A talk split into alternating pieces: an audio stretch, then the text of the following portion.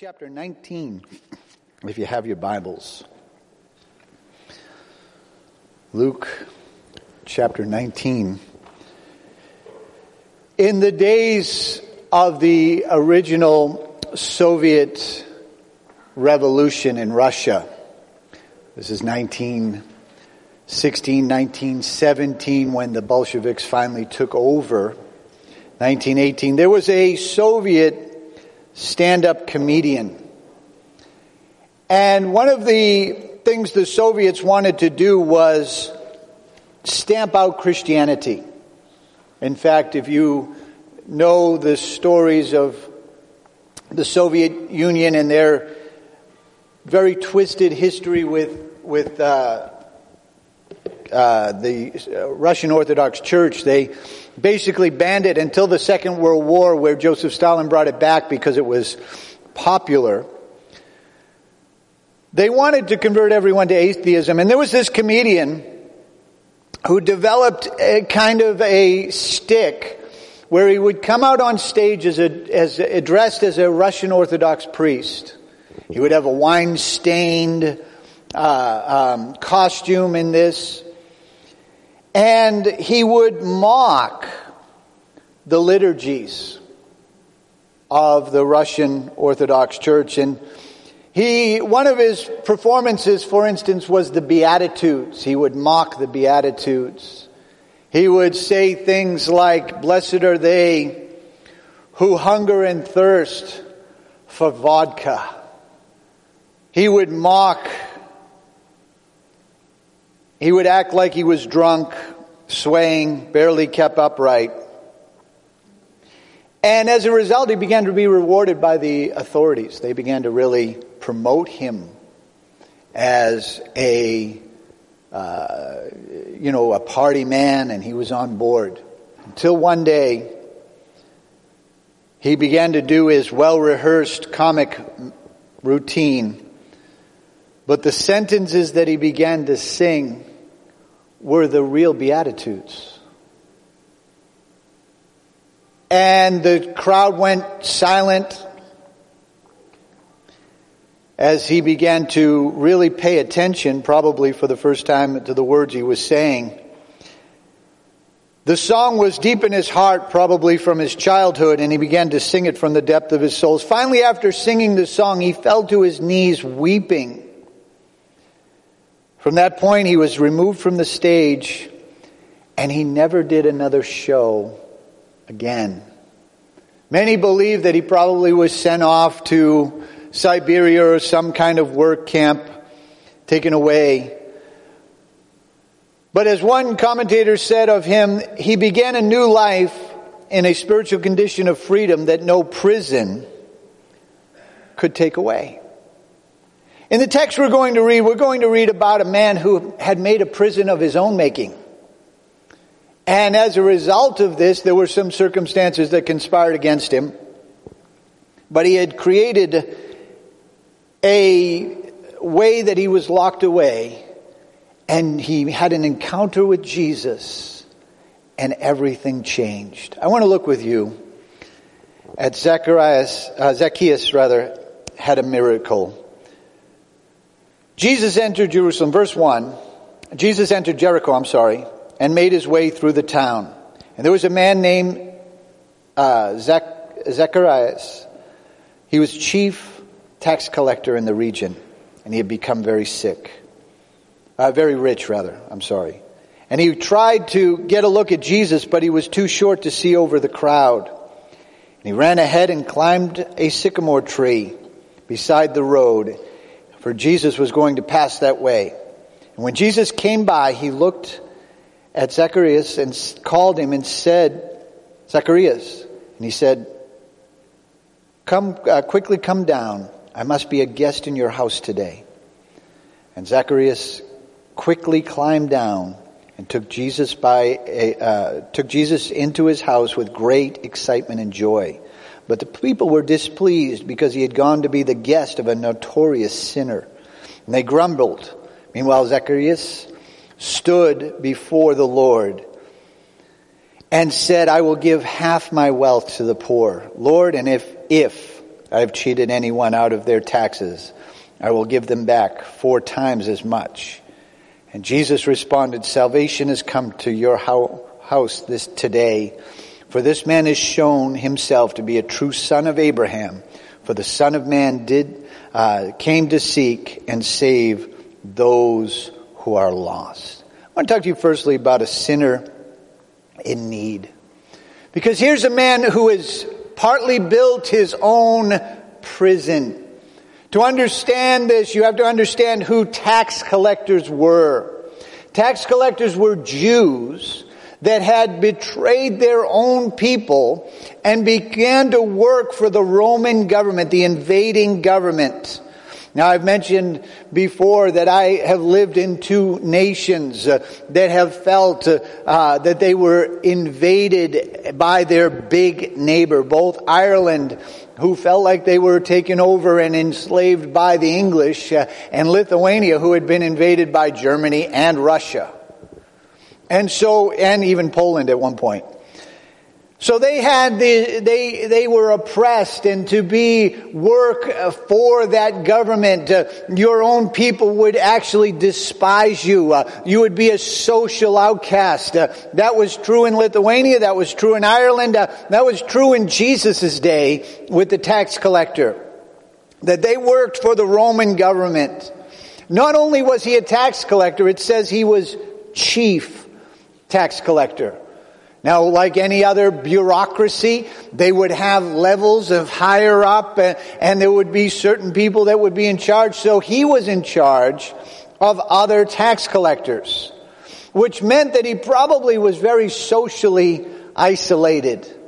That, you know what, other tax collectors might be able to get with other tax collectors and feel like, you know what, hey, we betrayed, you betrayed, but hey, we're in this together, so we can do that. But when he's the boss, I'm sure he's ticked off some people.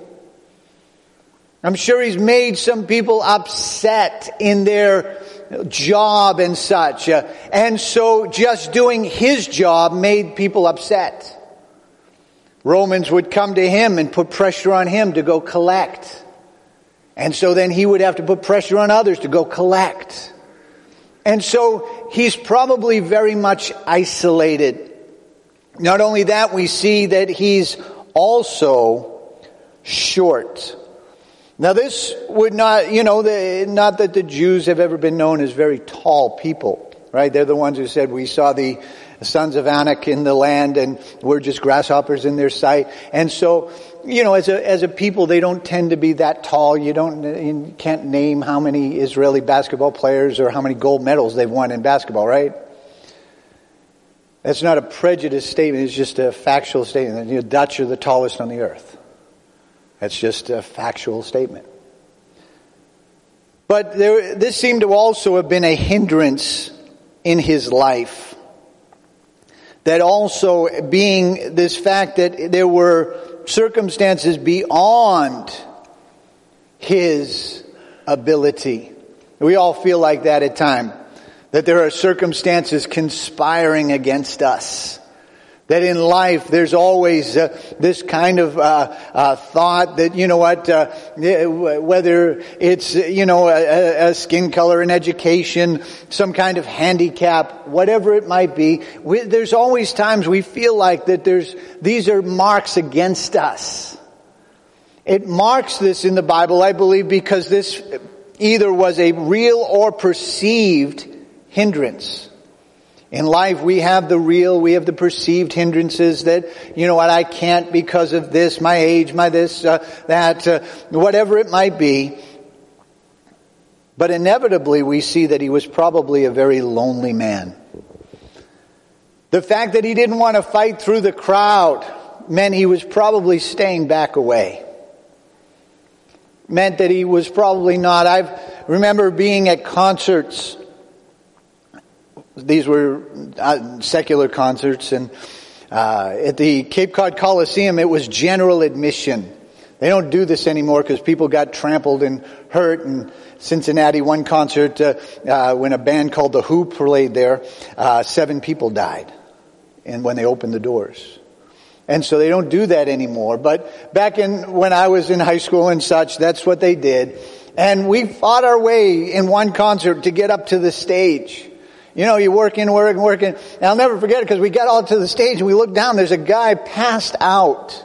And nobody cares. No, I, we don't know who his friends were. I looked at my friend. He looked at me. We grabbed him by the arm. We drug him to the medical station. And there's some old lady there who's working and she's like, do you know who he is? I was like, we have no idea. She's like, you're not his friend. I was like, we don't have a clue. He's a big guy, probably six three. And we just, you know, there's nothing more we could do but grab one arm and drag him on his feet. Zacchaeus probably because he was known didn't want to do that. He probably felt like he'd get an elbow in the face. Probably felt like, you know what, somebody's going to see him. He doesn't want to make himself vulnerable. So he runs ahead, he climbs up a sycamore tree. Part of the inspiration of this sermon came out of the thought that when I so, uh, took uh, uh, Tony Chase over to the other building that's gone, they've actually filled in the foundation. It's all gone, gone, gone. Actually, Funny enough, a little aside, just take it for what it's worth. Uh, Christian Brunel called me. He's the man who I negotiate, who did all the negotiation. Uh, he called me out of the blue. Uh, I think it was Thursday, Wednesday, Thursday morning. Uh, had a question for me of, concerning something else, but said, "Hey, when we open up, we're going to make a way. Your church can come over. We're going to, uh, they're going to work out a deal for the ice cream." And so, look forward to that. But I digress. He doesn't want to fight his way, but but uh, the sycamore tree was a tree was the tree that grew right next to the building. That was a sycamore tree. I don't know if it looked exactly like that, but that was that's a sycamore tree. He climbed up that because he wanted to get a view of Jesus. He had probably heard that Jesus had been friendly with tax collectors. I'm sure Matthew's conversion, Levi's conversion, was something that people knew. Luke chapter 5, 27 through 32. Later, when Jesus left town, he saw the tax collector named Levi sitting at his tax booth. Follow me and be my disciple, Jesus said to him. So Levi got up and left everything and followed him. Later, Levi had held a banquet at his home with Jesus as a guest of honor, and many of Levi's fellow tax collectors and other guests ate with him. But the Pharisees and their teachers of the religious law complained bitterly to Jesus, Why do you eat and drink with such scum? And Jesus answered and said, Healthy people don't need a doctor, sick people do. I've come to call those, I have not come to call those who think they are righteous, but those who are sinners and need repentance. I'm sure Zacchaeus has heard this. I'm sure that burned through the tax collector community. Here's a religious teacher, unlike the Pharisees who would actually take time for tax collectors, actually take time for those. I'm sure he had heard this and he was interested. And he heard Jesus is coming. He was not going to let anything stop him for just a glimpse. Climbing a tree, whatever it comes, his fears of being in public, he's not going to let any of these hinder him from being around Jesus. I know people, if they get an ingrown toenail, they're ready to skip church. Even though Jesus is going to be there. The woman with the issue of blood, the same thing. She goes into public and, and let me just add right here, there are very legitimate reasons for missing church, working, surgeries, I get all that. You know, there's uh, times, family emergencies, I get that. But there's some people, you know, their excuses are whatever. Woman with the issue of blood. She presses through the crowd. She's unclean. She knows if she touches this, this teacher, she makes him unclean but she's believing for a miracle. Sometimes you got to press through your fears. You got to press through voices that are in your head that aren't speaking faith. Because he wants to hear. He wants to see Jesus. He wants to know who this friend of sinners is. he prepared himself, made himself available. What's very interesting about this story of Jesus coming to Jericho is it seems like this might be why he came. There are numbers of times where Jesus would make a journey or be in a place for one person. He seemed to go to Samaria for the woman at the well. He seemed to cross the Sea of Galilee for the Gadarene demoniac. He seems to have gone out of his way to raise the young boy from the dead. Jesus makes special efforts for individuals. God makes a special effort for you. It's not just coincidence. It's not just, man, I, I understand. I, I've been in crowds of thousands of people, but felt like Jesus said, you buddy. Sometimes in the good. Sometimes putting my, his finger on an issue in my life. Jesus comes and he looks up where Zacchaeus was and called him by name and said, Come down quickly. I must be a guest in your house today.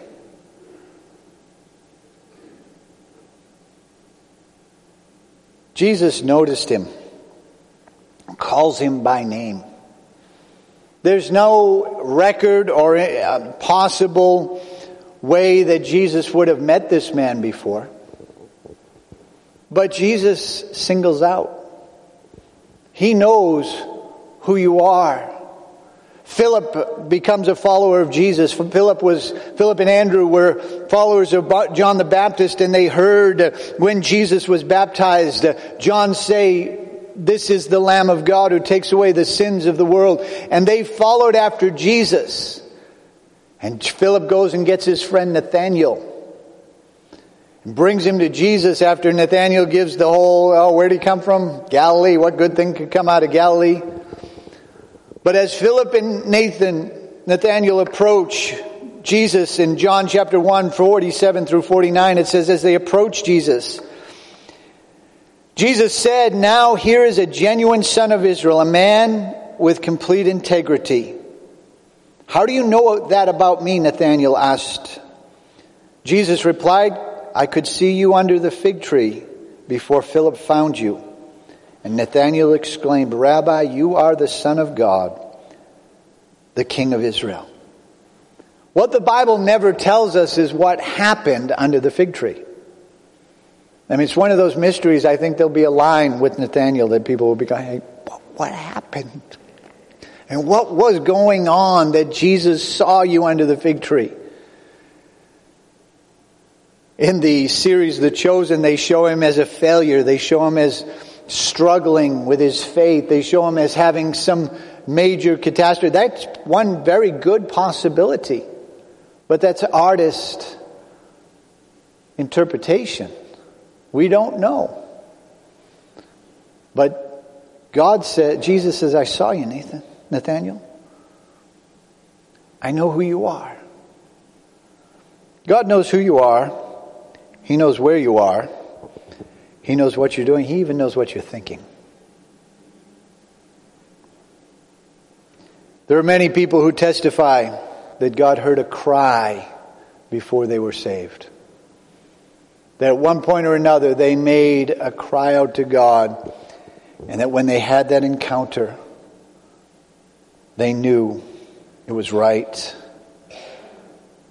Luke 12, 6 and 7, what is the price of five sparrows, two copper coins?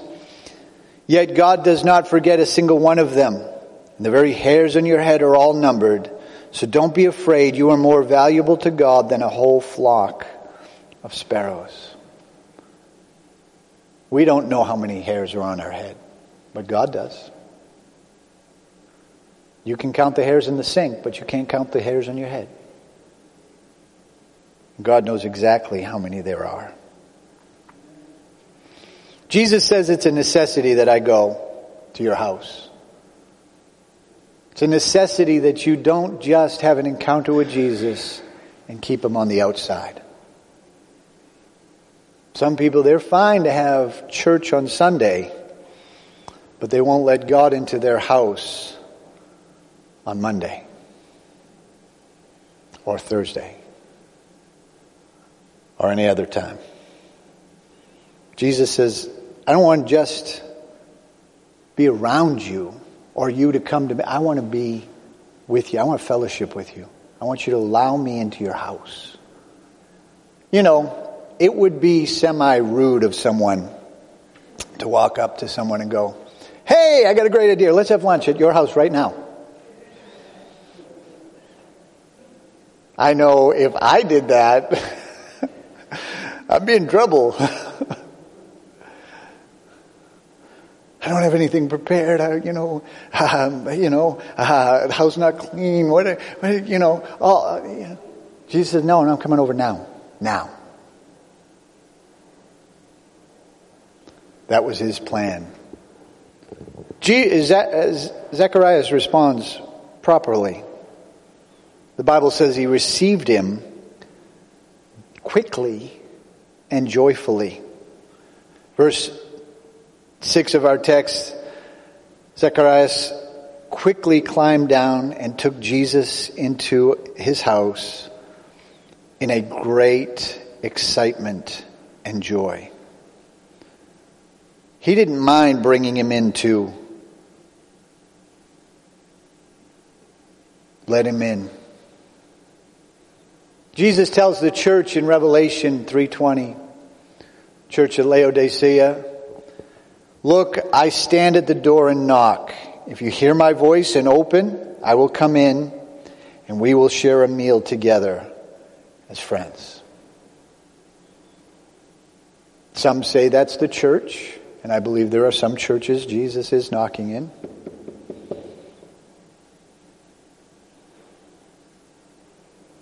And there are some hearts Jesus is knocking on.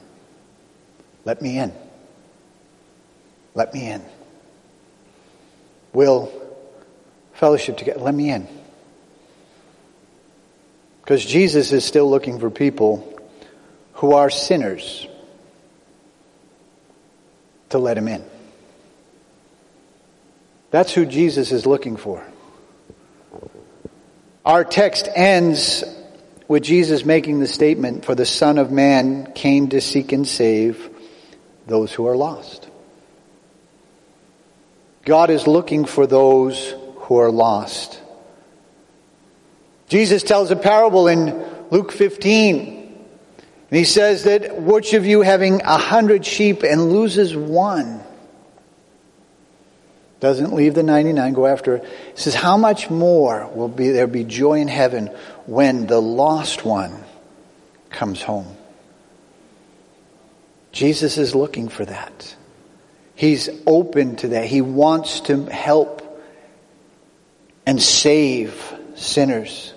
Paul wrote in to Timothy, he said, This is a faithful saying and worthy of being repeated. Christ Jesus came into the world to save sinners, of whom I am chief.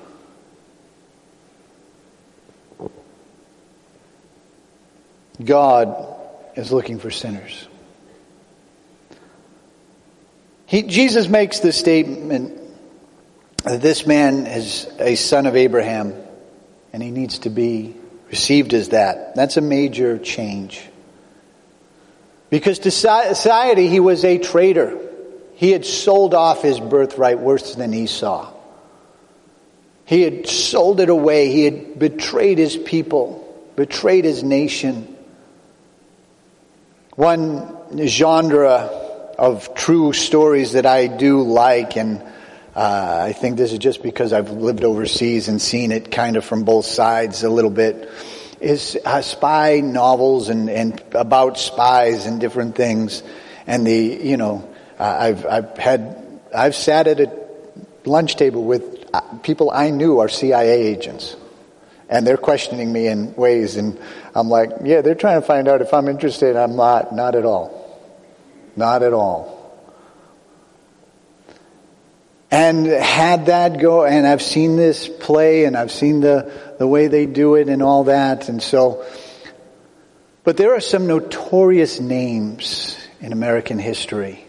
The Rosenbergs, Aldrich Ames, traitors to America. That you would, that some were given the death sentence, others will be in prison for the rest of their lives because they tr- betrayed their people, their place. Jesus calls him, but what's interesting is we can see in Zacchaeus' life the marks of repentance. In verse 8, it says, he stood before the Lord and said, I will give half my wealth to the poor, and if I've cheated anyone on their taxes, I will pay, uh, pay them back uh, four times as much. The first thing he does is confess. I did wrong. You know what God wants to hear? A confession. Not because he's shocked you're not going to come to Jesus and go, Lord, I'm a sinner. And he's going to go, oh, what? He knows. He already knows. He knows the things you don't want your mama to know. He knows the things you don't want anyone else to know. I was talking to one person recently and they said they did something and they tried to hide it from their parents for years and got away with it. But when it all came out, he was embarrassed. Something about a public confession that changes people's lives. There's the testimony. I was. Now I'm saved. And now I'm different. This is exactly what happened to this tax collector. He was one way before he met Jesus. He meets Jesus, now he's another. He's making a public confession. This can be at an altar call, but it also should be public street preaching, witnessing at work, giving your testimony at a concert or some other kind of outreach. Wherever you can tell people what Jesus has done for you. The man filled with thousands of demons.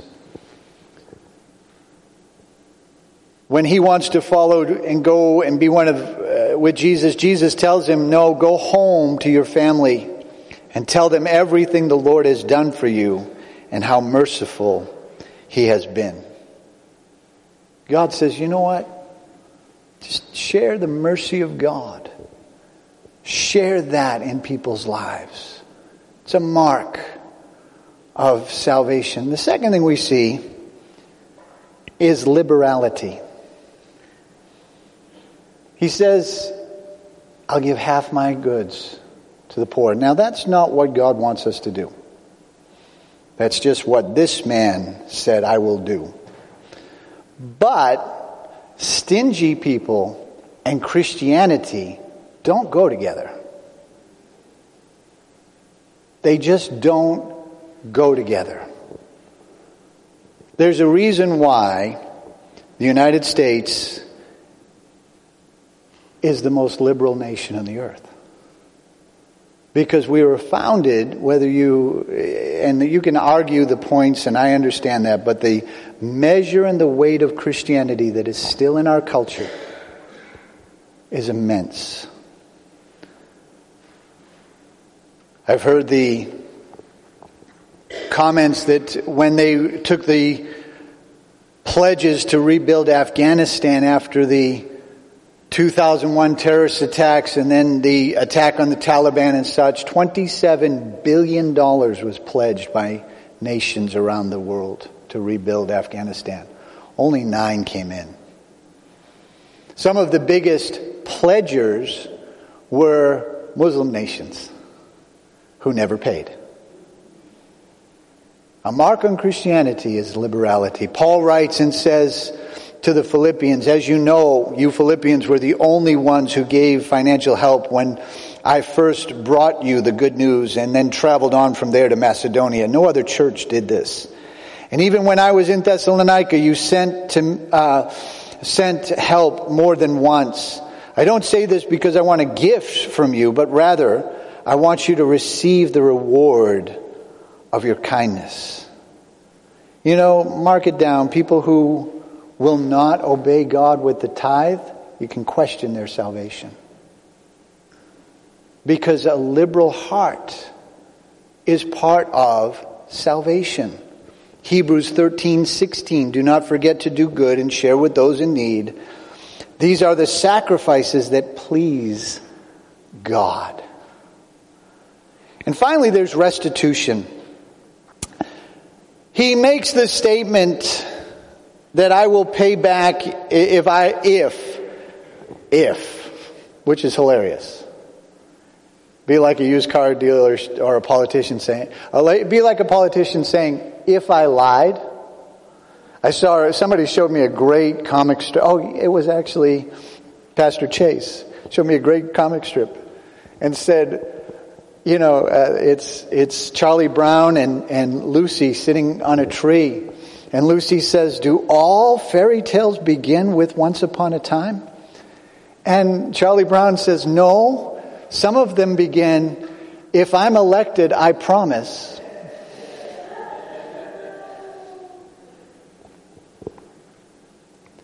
Exodus 22 1. If someone steals an ox or a sheep and then kills it or sells it, the thief must pay back five oxen for each stolen ox and four sheep for each stolen sheep. This tells me that Zacharias, he had some understanding of the law. He had probably been raised in synagogue and probably their version of, of Saturday school because that's when they would worship God is on Saturdays, so they would add some kind of version of that for the children. He knew, he knew, I got to do right. So, Lord, if. Well, the way tax collectors worked in Roman times, the Romans would pay them a little bit. But if you owed say $500 for taxes, they could come and say, I want six. Or you're going to jail. Say, but I only owe five. I want six. Or you're going to jail. So you give them $600. They put $100 in their pocket and they give the Romans the 500. That's the way it worked. That's why he was very rich. But out of that, he says, I am going to do what is right. I'm going to obey God. I'm going to make it right with others. I'm going to do whatever needs to be done so that I can be right with God. Pat Summerall was a major voice in sports on television for many years. He worked for CBS, he worked for Fox. He did a lot of NFL telecasts. He was actually the one who worked with John Madden the most. He did 16 different Super Bowls and uh, did radio analysis and all this. And that's the part of Pat's story that most people know. But Pat was an only child. His parents divorced, leaving home. He felt very empty and alone. He became an alcoholic at a very young age. It was in 1994 he was actually doing the Masters golf tournament and he was sick. He was doing voiceovers. It cracks me up in golf if you know television. They're always whispering. Tiger Woods is at the 14th hole. The thing is, they're in a studio far away. They're not even standing there at the, at the, but, but somehow in golf, it always got, you had to whisper. They always talk with a whisper. So anyway, But while he was doing this, he began to face up. He began to throw up blood. He began to get sick. He was up. And one time at 4 a.m., he looked in the mirror and he saw what a terrible sight he was. And he said, I can't live this way. Pat checked himself into the Betty Ford Clinic in Palm Springs, California for 33 days and he got sober. But he was still empty. He actually ran into his old football coach, a Christian himself, Tom Landry, who used to coach the Dallas Cowgirls boys. And so Pat Summerall had actually been a kicker under Coach Landry. Coach Landry began to witness to him and got him in touch with the Dallas Cowboys chaplain John Weber. And Pat's life was transformed at 69 years old. He got baptized, began to serve God.